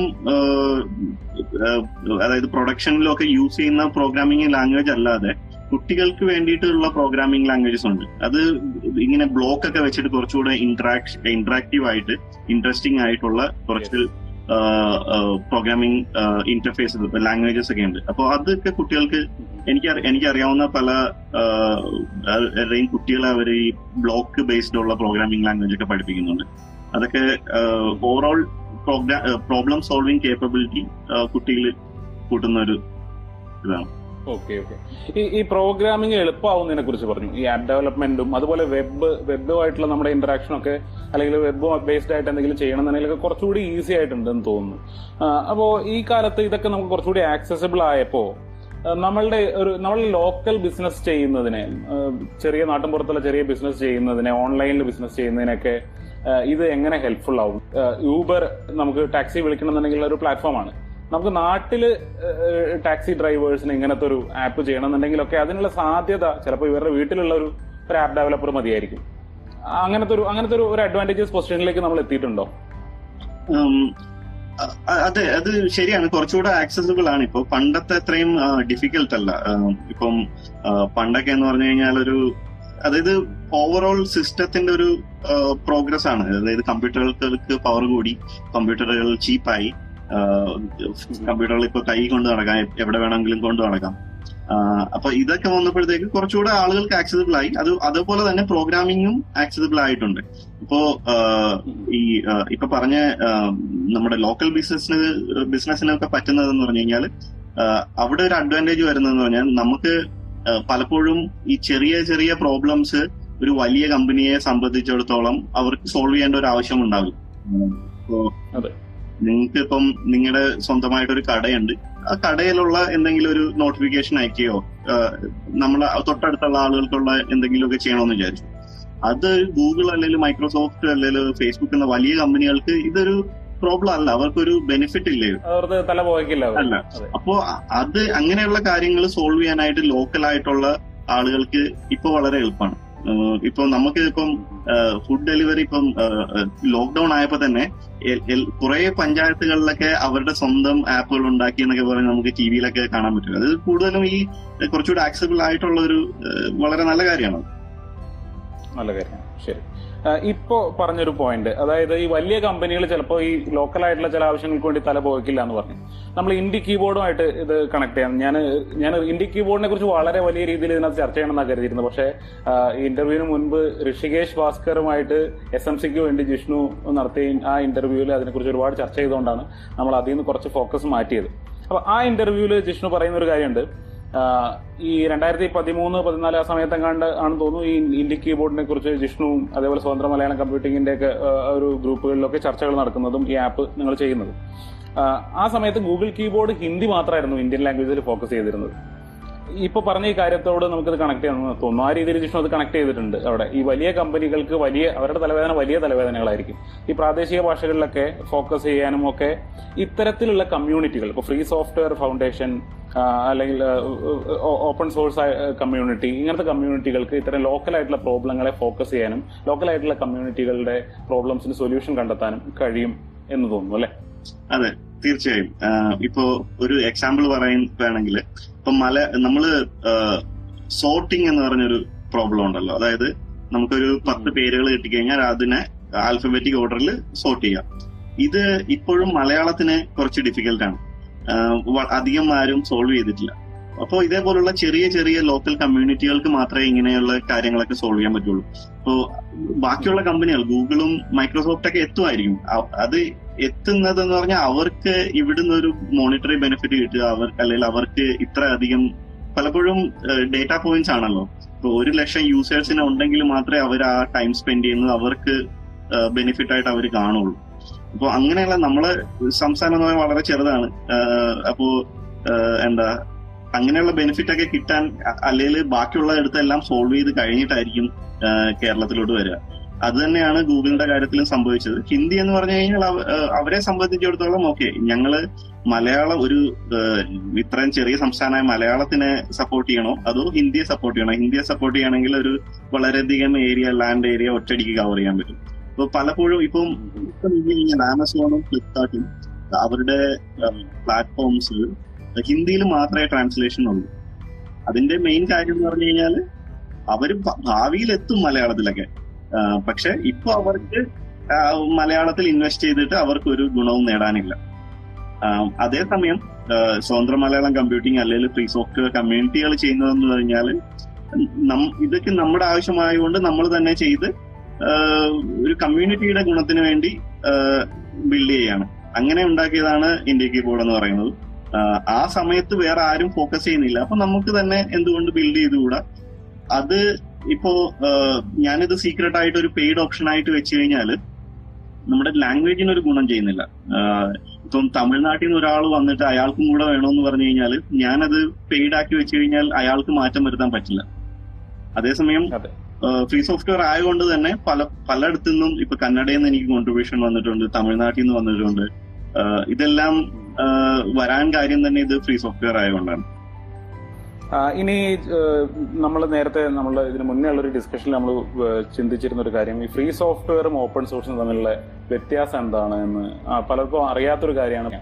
അതൊന്ന് എക്സ്പ്ലെയിൻ ചെയ്യാം ഫ്രീ സോഫ്റ്റ്വെയർ ഞാൻ പറഞ്ഞല്ലോ. അതൊരു ഒരു സോഷ്യൽ മൂവ്മെന്റ് ആണ്. അതായത് നമ്മളൊരു ഡെവലപ്പ് ചെയ്യുക എന്ന് മാത്രമല്ല ഉദ്ദേശം. അത് അത് കൊണ്ടൊരു ഓവറോൾ ഒരു കമ്മ്യൂണിറ്റിക്ക് ഒരു ഗുണം ഉണ്ടാവുക ഉദ്ദേശം. എന്നാൽ ഓപ്പൺ സോഴ്സ് എന്ന് പറഞ്ഞു കഴിഞ്ഞാൽ അതൊരു പ്രോഗ്രാമിംഗ് മെത്തേഡാണ് അതായത് നിങ്ങൾ കുറച്ച് കോഡ് എഴുതുന്നു അത് പബ്ലിക്കലി റിലീസ് ചെയ്യുന്നു ഓപ്പൺ ആയിട്ട് റിലീസ് ചെയ്യുന്നു. അതിന് സോഷ്യലി എന്തൊക്കെ ഇമ്പാക്ട് ഉണ്ടാവും എന്നൊന്നും ഓപ്പൺ സോഴ്സിന് പ്രാധാന്യമില്ല. അതുകൊണ്ട് തന്നെ പലപ്പോഴും കോഡ് റിലീസ് ചെയ്യുക എന്ന മാത്രം ഉദ്ദേശമാണ് ഓപ്പൺ സോഴ്സിന് ഉണ്ടാവുക. എന്നാൽ ഫ്രീ സോഫ്റ്റ്വെയർ എന്ന് പറഞ്ഞു കഴിഞ്ഞാൽ കുറച്ചുകൂടെ സാമൂഹിക നന്മ എന്ന ഉദ്ദേശത്തിലുള്ളതാണ് ഈ ഇൻഡി കീബോർഡിന്റെ കാര്യത്തിൽ ഒരു ചെറിയൊരു കാര്യം ചോദിക്കാൻ വിട്ടുപോയി. നമ്മൾ ഈ Google Google Indic keyboard launch ചെയ്യുന്നതിനും വളരെ മുന്നെയാണ് നമ്മൾ എസ് എം സിയുടെ ബാനറിലും അതുപോലെ ജിഷ്ണുവിന്റെ സ്വന്തം പേരിലും ഒരു ഇൻഡി കീബോർഡ് എന്നുള്ള ആപ്പ് എനിക്ക് തോന്നുന്നു പ്ലേ സ്റ്റോറിൽ വന്നത്. ഇത് അവരെ കൂടി ലോക്കലായിട്ടുള്ള പ്രോബ്ലംസിലേക്ക് ഫോക്കസ് ചെയ്യാൻ ഇതുവഴി നിങ്ങൾക്ക് കഴിഞ്ഞതാണോ? അതായത് ഫ്രീ സോഫ്റ്റ്വെയറിന്റെ ഒരു മൂവ്മെന്റ് കൊണ്ട് അവരും ഓക്കെ ലോക്കൽ ആയിട്ടുള്ള പ്രോബ്ലംസ് നമുക്ക് നോക്കാം. അത് വേറെ ആരൊക്കെ സോൾവ് ചെയ്യാൻ തുടങ്ങിയിട്ടുണ്ട് എന്ന് കരുതിയിട്ട് അവർ നിങ്ങളുടെ പിന്നാലെ വന്നതാണോ? അത് ഒരു ചോദ്യം. പിന്നെ എന്താണ് നിങ്ങളുടെ ഇന്ത്യ കീബോർഡും ഗൂഗിളിന്റെ ഇന്ത്യ കീബോർഡും തമ്മിലുള്ള വ്യത്യാസം? ഫസ്റ്റ് എന്ന് പറഞ്ഞാൽ അത് നമുക്ക് കറക്റ്റ് ആയിട്ട് പറയാൻ പറ്റില്ല. അവർ അവർക്ക് ചിലപ്പോൾ തീരുമാനിച്ചതാകും. ഇന്ന സമയത്ത് നമുക്ക് എൻട്രി ചെയ്താൽ മതി എന്ന് തീരുമാനിച്ചാവും. അത് അവരുടെ ഇന്റേണൽ പ്രോസസ് ആണല്ലോ. നമുക്ക് പറയാൻ പറ്റില്ല. അപ്പോൾ അവർ പല ഡേറ്റാ പോയിന്റ്സ് കണ്ടു കാണും. ചിലപ്പോൾ കണ്ടു കാണും. കേരളത്തിൽ നിന്ന് വളരെയധികം ആളുകൾ മൊബൈൽ യൂസ് ചെയ്യാൻ തുടങ്ങി. അതായത് സ്മാർട്ട് ഫോണുകൾ യൂസ് ചെയ്യാൻ തുടങ്ങി. അപ്പോഴായിരിക്കും ചിലപ്പോൾ അവർ എന്റർ ചെയ്യുന്നത്. പക്ഷെ നമ്മൾ ആദ്യം തൊട്ടേ അതിനെ കാണുന്നുണ്ടെന്ന് മാത്രമേ ഉള്ളൂ. പിന്നെ രണ്ടാമത്തെ ക്വസ്റ്റ്യൻ എന്തായിരുന്നു? ആ, എന്താണ് നിങ്ങളുടെ അതെ ഗൂഗിളിന്റെ അതെ. ഒന്നാമതെന്ന് പറഞ്ഞു കഴിഞ്ഞാൽ നമ്മൾ കീബോർഡ് എന്ന് പറഞ്ഞ കീബോർഡ് വെച്ചിട്ട് പലതും പല കാര്യങ്ങളും ടൈപ്പ് ചെയ്യുന്നുണ്ട്. നമ്മുടെ ബാങ്ക് അക്കൗണ്ട് നമ്പർ ടൈപ്പ് ചെയ്യുന്നുണ്ടാവും യൂസർ നെയിം ടൈപ്പ് ചെയ്യുന്നുണ്ടാവും പാസ്വേഡ് ടൈപ്പ് ചെയ്യുന്നുണ്ടാവും. അപ്പോ ഇതൊന്നും കീബോർഡ് റെക്കോർഡ് ചെയ്യുന്നില്ല. അതായത് ഇന്റർനെറ്റിലോട്ട് അത് സെൻഡ് ചെയ്യുന്നില്ല എന്ന് നമുക്ക് ഉറപ്പുവരുത്തേണ്ടതുണ്ട്. കാരണം നമ്മുടെ ഡേറ്റ ഗൂഗിളിന് അല്ല കിട്ടിക്കഴിഞ്ഞാൽ അവർ അത് വെച്ചിട്ട് പല ലേണിംഗ് പർപ്പസിന് പലതും യൂസ് ചെയ്തേക്കാം. ഇപ്പോ ഇന്ത്യ കീബോർഡ് നമ്മുടെ ഇന്ത്യ കീബോർഡ് പറഞ്ഞാൽ ഇതിന് ഇന്റർനെറ്റ് പെർമിഷൻ തന്നെ ഇല്ല. എല്ലാ ഡേറ്റ എവറിത്തിങ് എല്ലാ സംഭവിക്കുന്നത് നിങ്ങളുടെ ഫോണിൽ തന്നെയാണ്. ഒരു ഡേറ്റയും നമ്മൾ പുറത്തുവിടുന്നില്ല. ഒരു സാധാരണ സോഫ്റ്റ്വെയറുകൾ ചെയ്യുന്ന പറഞ്ഞാൽ നിങ്ങൾ അനലിറ്റിക്സ് എടുക്കുക എന്ന് പറഞ്ഞിട്ടുണ്ട്. അതായത് ഇന്ന കീ കീ കീ നിങ്ങൾ നൂറ് തവണ ടൈപ്പ് ചെയ്തു എന്നൊക്കെ പറഞ്ഞ് അനാവശ്യമായിട്ടുള്ള കുറെ അധികം ഡേറ്റ റെക്കോർഡ് ചെയ്തിട്ട് അത് വെച്ചിട്ട് ആ ഡേറ്റ വെച്ചിട്ട് പല പല പഠനങ്ങളും നടത്താറുണ്ട്. നമുക്ക് അങ്ങനെ പഠനം ഒന്നും വേണ്ട. അതുകൊണ്ട് തന്നെ നമ്മൾ അനലിറ്റിക്സ് ഒന്നും ചെയ്യുന്നില്ല. നിങ്ങൾ യൂസേഴ്സ് ചെയ്യുന്ന ഫീഡ്ബാക്ക് വെച്ചിട്ടാണ് നമ്മൾ ഇംപ്രൂവ് ചെയ്യുന്നത്. കൂടാതെ കോഡ് കംപ്ലീറ്റ്ലി ഓപ്പൺ സോഴ്സ് ആണ്. ആർക്ക് വേണമെങ്കിലും സോഫ്റ്റ്വെയർ കോഡ് എടുത്ത് നോക്കണം. പല എനിക്ക് തന്നെ അറിയാവുന്ന ഒരു മൂന്ന് പ്ലേ സ്റ്റോറിലുള്ള മൂന്ന് കീബോർഡ് പ്രോജക്ട്സ് നമ്മുടെ കീബോർഡ് പ്രോന്റെ സോഴ്സ് കോഡ് എടുത്ത് അതിന്റെ മുകളിൽ ബിൽഡ് ചെയ്തതാണ്. ഇംഗ്ലീഷ് ഒരു ഇംഗ്ലീഷ് കീബോർഡ് തന്നെയുണ്ട്. അത് വളരെ പോപ്പുലർ ആണ് അതും നമ്മുടെ കോഡ് എടുത്തിട്ടാണ് ഈ ഇന്ത്യൻ ലാംഗ്വേജ് സപ്പോർട്ട് ചെയ്യാൻ വേണ്ടിയിട്ട് ഉപയോഗിക്കുന്നത്. അപ്പോൾ അങ്ങനെ വളരെയധികം എന്താ ഈ സോഴ്സ് കോഡ് ഓപ്പൺ ആയിട്ടുള്ളത് കൊണ്ട് വളരെയധികം ഗുണമുണ്ട്. ഗൂഗിളിന്റെ ഓപ്പൺ അല്ല. ഗൂഗിളിന്റെ അവരുടെ പ്രൊപ്പറേറ്ററി കോഡാണ്. ഈ ഗൂഗിൾ ഗൂഗിൾ ആവശ്യമുള്ള രീതിയിൽ സോഴ്സ് കോഡ് ഓപ്പൺ സോഴ്സ് ആയിട്ടുള്ള സാധനങ്ങൾ ഗൂഗിൾ ഉപയോഗിക്കുന്നുണ്ട് തോന്നുന്നു പക്ഷെ? അതെ. ഒരു പരിധി വരെയൊക്കെ അവർ ഓപ്പൺ ആക്കി. ഫോർ എക്സാമ്പിൾ ഈ നമ്മുടെ ഇൻഡിക്കി കീബോർഡും ആദ്യം ബിൽഡ് ചെയ്തത് ഗൂഗിളിന്റെ അന്ന് റിലീസ് ചെയ്ത കോഡിന്റെ മുകളിലാണ്. അത് ഇതൊരു രണ്ടായിരത്തി പതിനഞ്ച് കഴിഞ്ഞ് കഴിഞ്ഞപ്പോഴാണ് ഗൂഗിൾ കോഡ് റിലീസ് ചെയ്യുന്നത് നിർത്തിക്കുന്നത് പിന്നീട് അവർ എല്ലാം അവർ ഇന്റേണലി ആണ് ചെയ്യുന്നത്. രണ്ടായിരത്തി പതിനഞ്ച് വരെയുള്ള കോഡാണ് ആ കോഡിന്റെ മുകളിലാണ് നമ്മളിപ്പോ ബിൽഡ് ചെയ്തിരിക്കുന്നത്. ഓക്കെ ഓക്കെ ഇനി ഇതിനകത്ത് നമ്മൾ ഈ ഡാറ്റ കളക്ട് ചെയ്യുന്ന കാര്യം പറഞ്ഞപ്പോൾ ഈ ഡാറ്റ കളക്ട് ചെയ്യുന്നത് നമ്മളെ ഹെൽപ്പ് ചെയ്യാനാണെന്നാണ് പൊതുവിൽ പറയാറ് കമ്പനികൾ പറയാറ്. അതിലൊരു ശരിയുണ്ടോ? വളരെയധികം അനാവശ്യമായിട്ടുള്ള ഡേറ്റയും കളക്ട് ചെയ്യുന്നുണ്ട്. അതായത് പലപ്പോഴും സംഭവിക്കുന്നത് ഞാനും സോഫ്റ്റ്വെയർ കമ്പനികളിൽ വർക്ക് ചെയ്യുമ്പോൾ പലപ്പോഴും സംഭവിക്കുന്നത് കഴിഞ്ഞാൽ ഓക്കെ എന്നാ അതും കൂടെ എടുത്തേക്കാം. വല്ലപ്പോഴും ഭാവിയിൽ യൂസ് വന്നാലോ എന്ന രീതിയിലാണ് പലപ്പോഴും ഈ കളക്ഷൻ നടത്തുന്നത്. അത്. അത് വെച്ചിട്ട് ഇപ്പൊ ഉപയോഗം ഉണ്ടെന്നൊന്നും പറയാൻ പറ്റില്ല. പ്രത്യേകിച്ച് ബിഹേവിയർ പഠിക്കാനൊക്കെ അല്ലെ? മെഷീൻ ലേണിംഗ് വെച്ചിട്ട് വളരെയധികം ഭാവിയിൽ ആ ഡേറ്റ എടുത്തിട്ട് വളരെയധികം പഠനങ്ങൾ നടത്തിയേക്കാം. ഇപ്പൊ ഇപ്പൊ തന്നെ പറയുന്നുണ്ടല്ലോ ഡേറ്റ ആസ് ന്യൂ ഓയിൽ എന്ന് പറയുന്നുണ്ടല്ലോ. അതെ അതെ. എവിടെ എപ്പോഴോ ഞാൻ വായിച്ചിട്ടുണ്ട്. ശരിയാണോന്ന് അറിയില്ല ഈ പറഞ്ഞ ഒരു വ്യാജ വാർത്തകളും കുറെ വരുന്നുണ്ട്. ശരിയാണോ എന്ന് എനിക്ക് ഉറപ്പില്ല. ഫേസ്ബുക്കൊക്കെ നമ്മൾ അതിൽ ടൈപ്പ് ചെയ്തിട്ട് ബാക്ക് സ്പേസ് അടിച്ച് കളയുന്ന കണ്ടന്റ് പോലും അവർ പഠിക്കാൻ ഉപയോഗിക്കുന്നുണ്ടെന്ന് പറഞ്ഞ് ഒരു ആർട്ടിക്കിൾ അവിടെ കണ്ടിരുന്നു. എന്താണ് നമ്മൾ പറയാതിരിക്കുന്നത്? നമ്മൾ പറയുന്നത് എന്താണെന്ന് മാത്രം പഠിച്ചാൽ പോരാ. നമ്മൾ അത് പറയാതെ മായ്ച്ചു തന്നെയാണല്ലോ ബിസിനസ് അതായത് ഗൂഗിളിന്റെയും ആപ്പിൾ ഫേസ്ബുക്കിന്റെയും ബിസിനസ് എന്ന് പറഞ്ഞാൽ നമ്മളുടെ നമ്മൾക്ക് അഡ്വർടൈസ്മെന്റ്സ് കാണിക്കുക എന്നാണ്. അപ്പോ അവരുടെ ലേണിംഗ് എന്ന് പറഞ്ഞാൽ എങ്ങനെ നല്ല അഡ്വർടൈസ്മെന്റ് നമുക്ക് വേണ്ടിയിട്ടുള്ള ടാർഗറ്റഡ് ആയിട്ടുള്ള അഡ്വർടൈസ്മെന്റ്സ് കാണിക്കുക എന്നാണ് അവരുടെ ഉദ്ദേശം. അപ്പോൾ ചിലപ്പോ പഴയ ഡേറ്റയും നമ്മൾ ഡിലീറ്റ് ചെയ്ത ഡേറ്റയും ഒക്കെ അവർക്ക് ട്രാക്ക് ചെയ്യേണ്ടി വരും.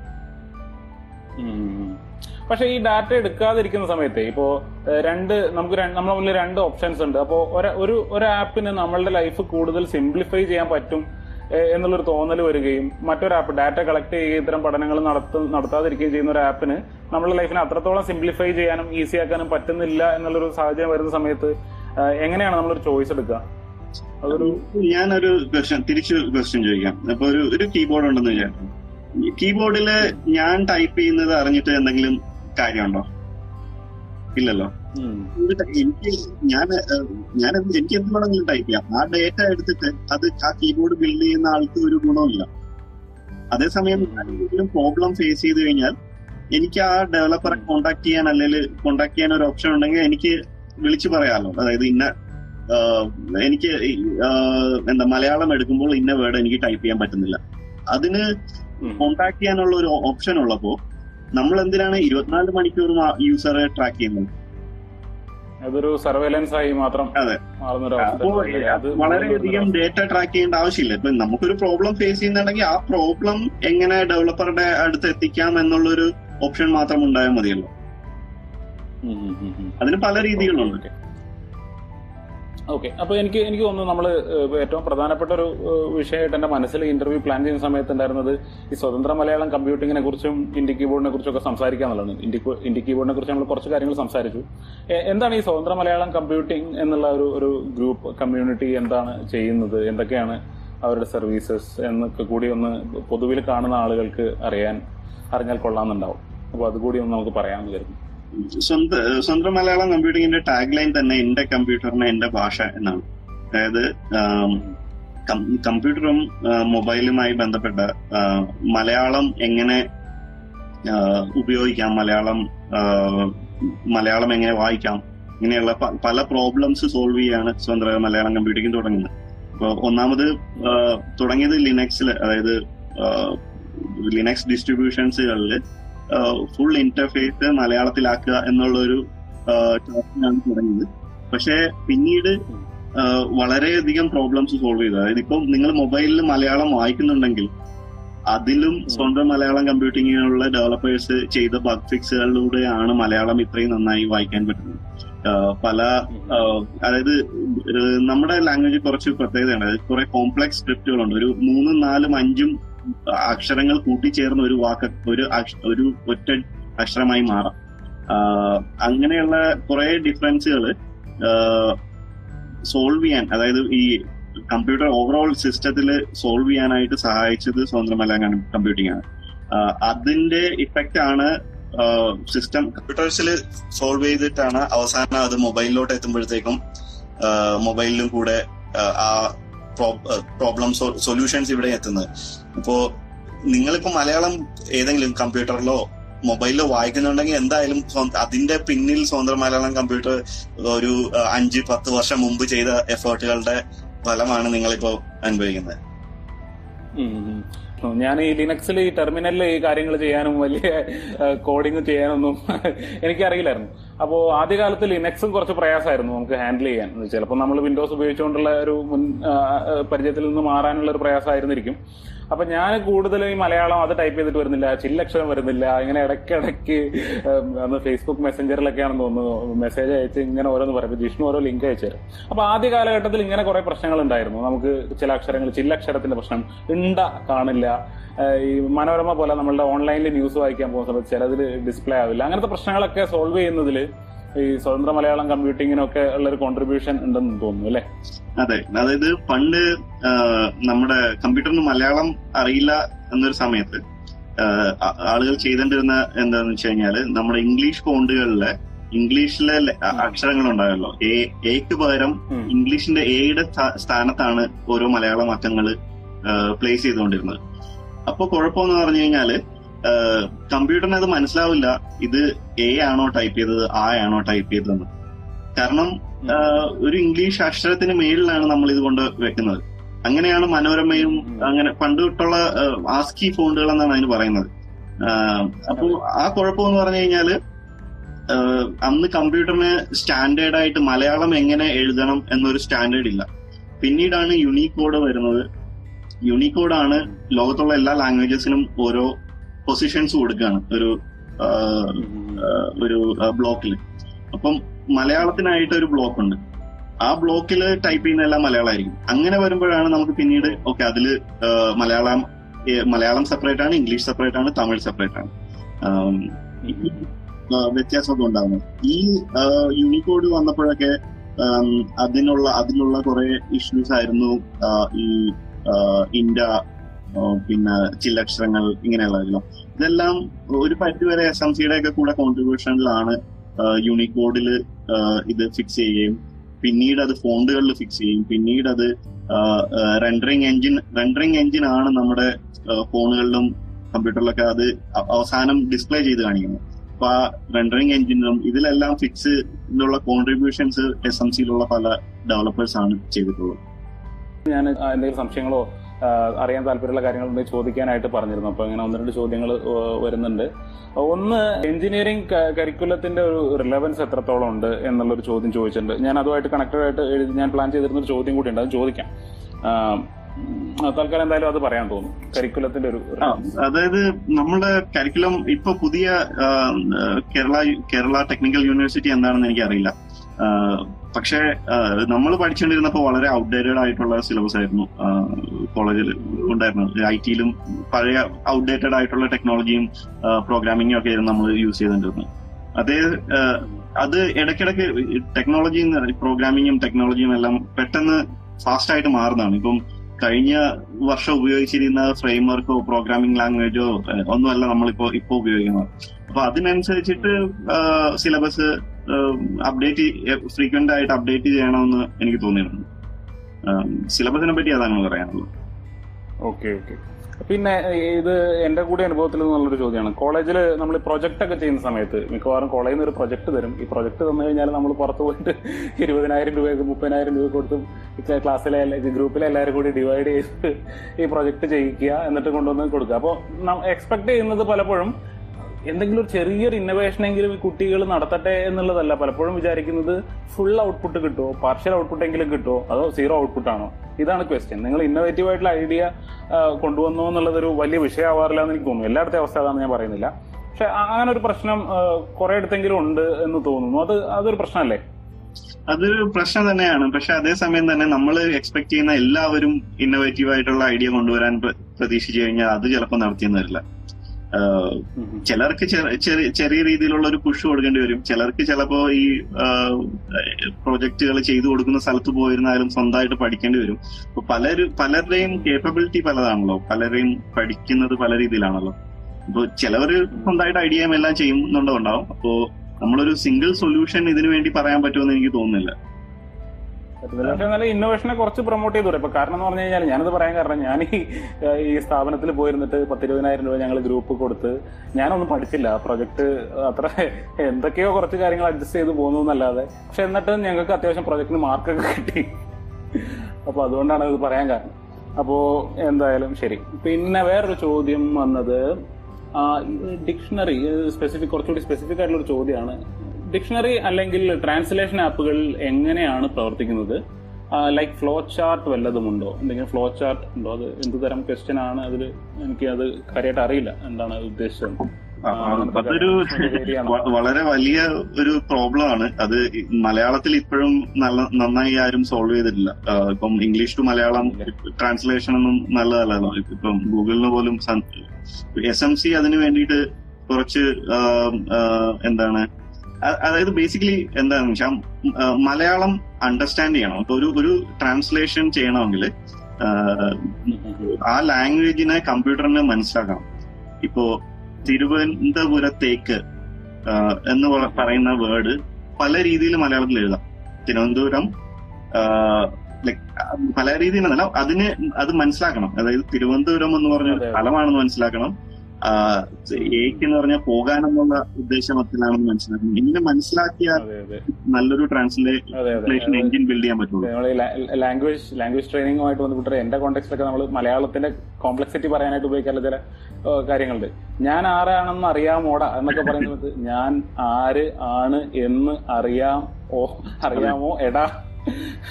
ഇത്രയും യൂണിറ്റുകൾ അതിലുണ്ട് എന്നുള്ള ആ കോംപ്ലക്സിറ്റി അല്ലേ? അങ്ങനെ കമ്പ്യൂട്ടറിന് അത് മനസ്സിലാക്കി കഴിഞ്ഞാൽ മാത്രമേ നമുക്കത് പ്രോപ്പർ ആയിട്ടുള്ള ഒരു ട്രാൻസ്ലേഷൻ ചെയ്യാൻ പറ്റുള്ളൂ. അതിനുള്ള അതിനുള്ള വർക്കൊക്കെ ഇപ്പോഴും നടന്നുകൊണ്ടിരിക്കുകയാണ്. ഇതുവരെ നല്ലൊരു സൊല്യൂഷൻ അതായത് വർക്ക് നടക്കുന്നുണ്ട്. ഔട്ട്പുട്ട് ഇതുവരെ ആയിട്ടില്ല. ഓക്കെ ഓക്കെ ആ ഇനി നമ്മൾ ഈ പ്രോഗ്രാമിംഗ് പഠിപ്പിക്കുന്ന പഠിക്കുന്ന സമയത്ത് ഏറ്റവും ആദ്യത്തെ ഒരു സാധനമാണ് ഈ ഹലോ വേൾഡ് ഹലോ വേൾഡിന്റെ പ്രോഗ്രാം ചെയ്യുക എന്നുള്ളത്. അപ്പോ ഈ ഹലോ വേൾഡ് ചെയ്യും. നമ്മൾ പ്രിന്റ് എക്സ് പ്ലസ് വൈ ഇങ്ങനത്തെ സിമ്പിൾ ആയിട്ടുള്ള ഒരു ലൈൻ രണ്ട് ലൈൻ ഒക്കെ ഉള്ള പ്രോഗ്രാം ഒക്കെ ചെയ്യും. ഇതൊക്കെ ചെയ്യുമ്പോൾ നല്ല ആവേശമായിരിക്കും. പിന്നെ നമ്മൾ ഈ സോർട്ട് ബബിൾ സോർട്ട് എന്നൊക്കെ പറഞ്ഞ് കുറച്ചുകൂടി പോയി കഴിയുമ്പോഴത്തേക്കും അരേസ് വരും അത് വരും ഇത് വരും. പിന്നെ നമുക്ക് പതുക്കെ മടുത്തു തുടങ്ങും. പക്ഷെ നമുക്ക് റിലവന്റ് ആയിട്ടുള്ള ഒന്നും അതുവരെ ചെയ്യാൻ കഴിഞ്ഞിട്ടുമില്ല. നമ്മുടെ ലൈഫിൽ എന്തെങ്കിലും പ്രോബ്ലം സോൾവ് ചെയ്യാൻ നമ്മളുടെ ചുറ്റുവട്ടത്തിൽ എന്തെങ്കിലും ഒരു കാര്യത്തിലേക്ക് നോക്കാനോ അതിന് വേണ്ടിയിട്ട് ഒരു ഒരു ഫ്ലോ ചാർട്ട് ഉണ്ടാക്കാനോ പോലും നമുക്ക് പറ്റിയിട്ടില്ല. നമ്മൾ നോക്കുന്നത് ഈ പ്രിന്റ് എക്സ് ഹാഷ് ഇൻക്ലൂഡ് ഇതൊക്കെ നോക്കിയിട്ടുണ്ട്. അപ്പൊ ഇങ്ങനെ ഈ ഹലോ വേൾഡ് തൊട്ട് തുടങ്ങി നമുക്ക് റിലവന്റ് ആയിട്ടുള്ള ഒരു പ്രോബ്ലം എന്തെങ്കിലും സോൾവ് ചെയ്യാമെന്നുള്ള പ്രതീക്ഷയിൽ കുറെ കാലം പഠിക്കണോ അതോ ഒരു ഒരു വലിയ പ്രോജക്റ്റ് എടുത്ത് അതിനെ കട്ട് ഡൗൺ ചെയ്ത് ശ്രമിക്കുന്നതാണോ നല്ലത്? എന്തൊക്കെയാണ് ഇതിന് പറ്റിയ അപ്രോച്ച് എങ്ങനെയാണ് ഒരാൾ മുന്നോട്ട് പോകുക ഒരു അത് ഇപ്പൊ ഒരു ടീച്ചർ ആയതുകൊണ്ട് തന്നെ പറയാം. ഒരു വിഷയം ഉം. അത് എങ്ങനെ പഠിപ്പിക്കുന്നു എന്ന രീതിയിലായിരിക്കും. ഇപ്പൊ നിങ്ങൾക്ക് ഹലോ വേൾഡ് വെച്ച് തുടങ്ങാം. പക്ഷെ പിന്നീടുള്ള പ്രോബ്ലംസ് ഇൻട്രൊഡ്യൂസ് ചെയ്യുന്നതും അത് അതിനുള്ള എന്ത് പ്രോബ്ലം ആണ് നിങ്ങൾ ചെയ്യുന്നതും അത് പഠിപ്പിക്കുന്ന ടീച്ചർ അനുസരിച്ചിരിക്കും. ചിലവര് അത് അവർക്ക് എങ്ങനെ ഇത് റിയൽ വേൾഡ് അല്ലെങ്കിൽ റിയൽ യൂസുമായിട്ട് എങ്ങനെ കോറിലേറ്റ് ചെയ്യാമെന്ന അനുസരിച്ചിട്ടാണ് സ്റ്റുഡൻസിന്റെയും ഇൻട്രസ്റ്റ് നിൽക്കുന്നത് ഇപ്പം ഇപ്പൊ ഒരു ലൂ ഇപ്പൊ നേരത്തെ പറഞ്ഞല്ലോ എന്താണ് ബബിൾ സോട്ട് എന്നൊക്കെ പറഞ്ഞല്ലോ. അപ്പോ ബബിൾ സോട്ട് എന്ന് പറഞ്ഞു പഠിപ്പിക്കുന്നതിന് പകരം ഒരു പ്രോബ്ലം പറയാ ഓക്കെ എനിക്ക് ഒരു നൂറ് പേരുകളുണ്ട്. അതിൽ ഈ പേരുകളെ എനിക്ക് ഓർഡറിൽ അറേഞ്ച് ചെയ്യണം. അല്ലെങ്കിൽ ഏജിന്റെ പേരിൽ ഒരാളുകളുടെ പ്രൊഫൈലുകളുണ്ട് അവരുടെ ഏജ് അനുസരിച്ചിട്ട് അറേഞ്ച് ചെയ്യണം. ഇങ്ങനെയുള്ള ആ റിയൽ പ്രോബ്ലം കൊടുത്തിട്ട് പഠിപ്പിക്കാൻ നോക്കുകയാണെങ്കിൽ അത് സ്റ്റുഡൻസിന് ഇൻട്രസ്റ്റ് ആകുകയും. അത് പിന്നീട് അത് റിലേറ്റ് ചെയ്യാൻ പറ്റുകയും ചെയ്യും. പലപ്പോഴും പലരും പറയും ഇപ്പോഴും നമ്മുടെ പ്രായത്തിലുള്ളവരെ കാണുമ്പോൾ പറയുന്നത് ഞാൻ സ്കൂളിൽ ലോകരിതമൊക്കെ പഠിച്ചു. എന്ത് ഗുണമാണ് ഇപ്പോ ഉണ്ടാകുന്നത്? ഇതുവരെ ആരും റിയൽ വേൾഡിൽ അത് യൂസ് ചെയ്ത് കണ്ടിട്ടില്ല. അതെന്ന് പറഞ്ഞ് അങ്ങനെയൊക്കെ പറയുന്നതെന്ന് പറഞ്ഞു കഴിഞ്ഞാൽ അത് പഠിപ്പിച്ചവരുടെ മിസ്റ്റേക്ക് ആണെന്നേ ഞാൻ പറയൂ.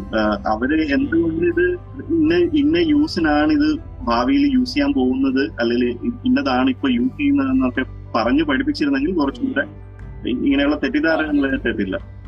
ഈ ലോ ലോഗരിതത്തിന്റെ കാര്യം പറഞ്ഞ സമയത്ത് ഈ ലോഗ് ഇപ്പൊ ലോഗരിതമിക് റെപ്രസെന്റേഷൻ നമ്മൾ ഈ കൊറോണയുടെ സമയത്തൊക്കെ അത് യൂസ് ചെയ്തു തോന്നുന്നു. അപ്പോ ഇപ്പോഴത്തെ ഇപ്പോഴത്തെ ഈ കണക്ക് അധ്യാപകർക്കെങ്കിലും ഒക്കെ ഇത് കുട്ടികളോട് ചെറുതായിട്ട് വേണമെങ്കിൽ സൂചിപ്പിക്കാൻ പറ്റും ഈ ഒരു സാഹചര്യത്തിൽ.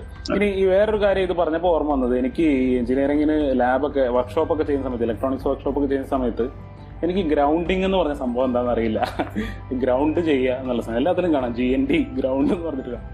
ഇത് ഞാൻ മനസ്സിലാക്കുന്നത് ആറാമത്തെ സെമസ്റ്ററിൽ അതായത് ഞാൻ ഇലക്ട്രോണിക്സുമായിട്ട് ബന്ധപ്പെട്ടിട്ട് നാലാമത്തെ വർക്ക്ഷോപ്പ് ചെയ്യുന്ന സമയത്താണ്. ഒരുപക്ഷെ എന്റെ കുഴപ്പം കൊണ്ടായിരിക്കും. പക്ഷെ അത് എത്ര ദയനീയമായിട്ടുള്ള ഒരു അവസ്ഥയാണ് ഒരു വിദ്യാർത്ഥിയെ സംബന്ധിച്ചിടത്തോളം എന്നുള്ളതാണ് ഇപ്പൊ ഞാൻ ഓർക്കുന്നത്. നാല് സെമസ്റ്റർ ലാബ് ചെയ്തിട്ടും ഗ്രൗണ്ടിങ് എന്നുള്ള മനസ്സിലായിട്ടില്ല. അപ്പൊ ഞാൻ വിചാരിച്ചത് ഇത് എന്തോ ഒരു ഒരു വേറെന്തോ ഒരു സാധനം കണക്ട് ചെയ്യാണ് എന്നുള്ളത്. അപ്പൊ ഇത്തരം ചില രസകരമായ അനുഭവങ്ങൾ രസകരമല്ല സത്യത്തിൽ അനുഭവങ്ങൾ വിദ്യാഭ്യാസമായിട്ട് ബന്ധപ്പെട്ടിട്ട് ഉണ്ട്.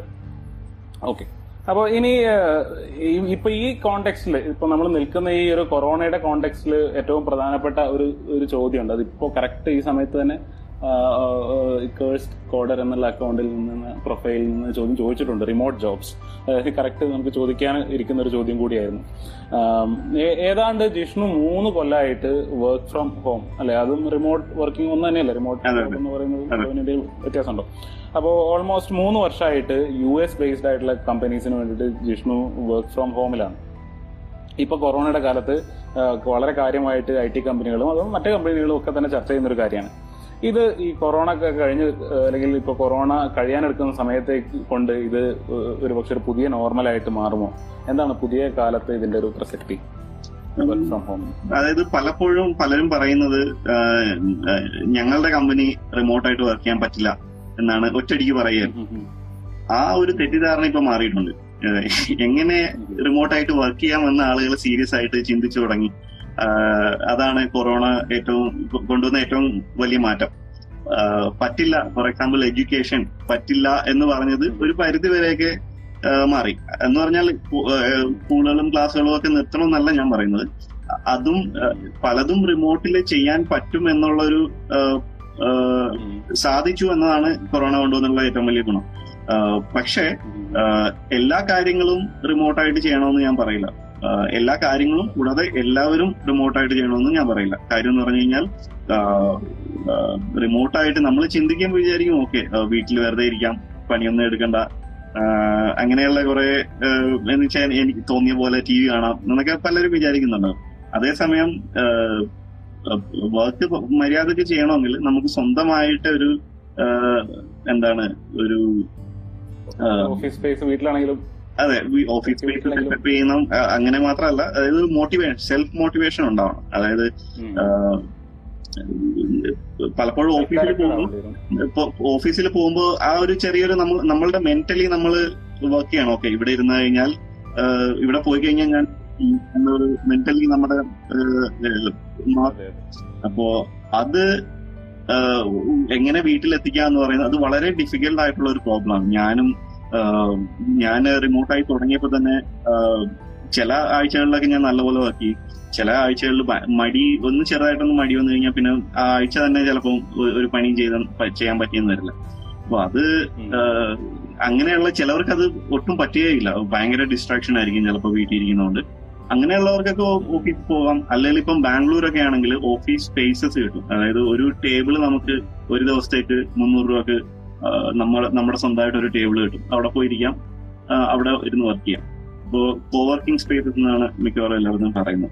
അപ്പോ ചിലർക്ക് അങ്ങനെ പോയിരുന്ന് പഠിക്കാം വർക്ക് ചെയ്യാം. ചിലർക്ക് വീട്ടിൽ തന്നെ ഇരുന്ന് വർക്ക് ചെയ്യാം. ചിലർക്ക് ഓഫീസിൽ പോയി വർക്ക് ചെയ്യാം. അപ്പോൾ ആ ഫ്ലെക്സിബിലിറ്റി ഉണ്ടാവുന്നത് എപ്പോഴും നല്ലതാണ്. ഇപ്പം ഞാനിപ്പോ ബാംഗ്ലൂരാണ്. എനിക്ക് നാട്ടിൽ പോകുമ്പോൾ ഒരു തിങ്കളാഴ്ച കൂടെ ലീവ് എടുത്തു കഴിഞ്ഞാൽ ഒരു ദിവസം കൂടെ എക്സ്ട്രാ നാട്ടിൽ കിട്ടും. അപ്പോ ആ ദിവസം വർക്ക് ഫ്രം ഹോം കിട്ടിക്കഴിഞ്ഞാൽ നല്ലതായിരുന്നു. അങ്ങനെയൊക്കെയുള്ള ഒരു ഫ്ലെക്സിബിലിറ്റി കുറച്ചുകൂടെ കൂടുതൽ വരും ഇനി ഇനിയുള്ള കാലത്ത്.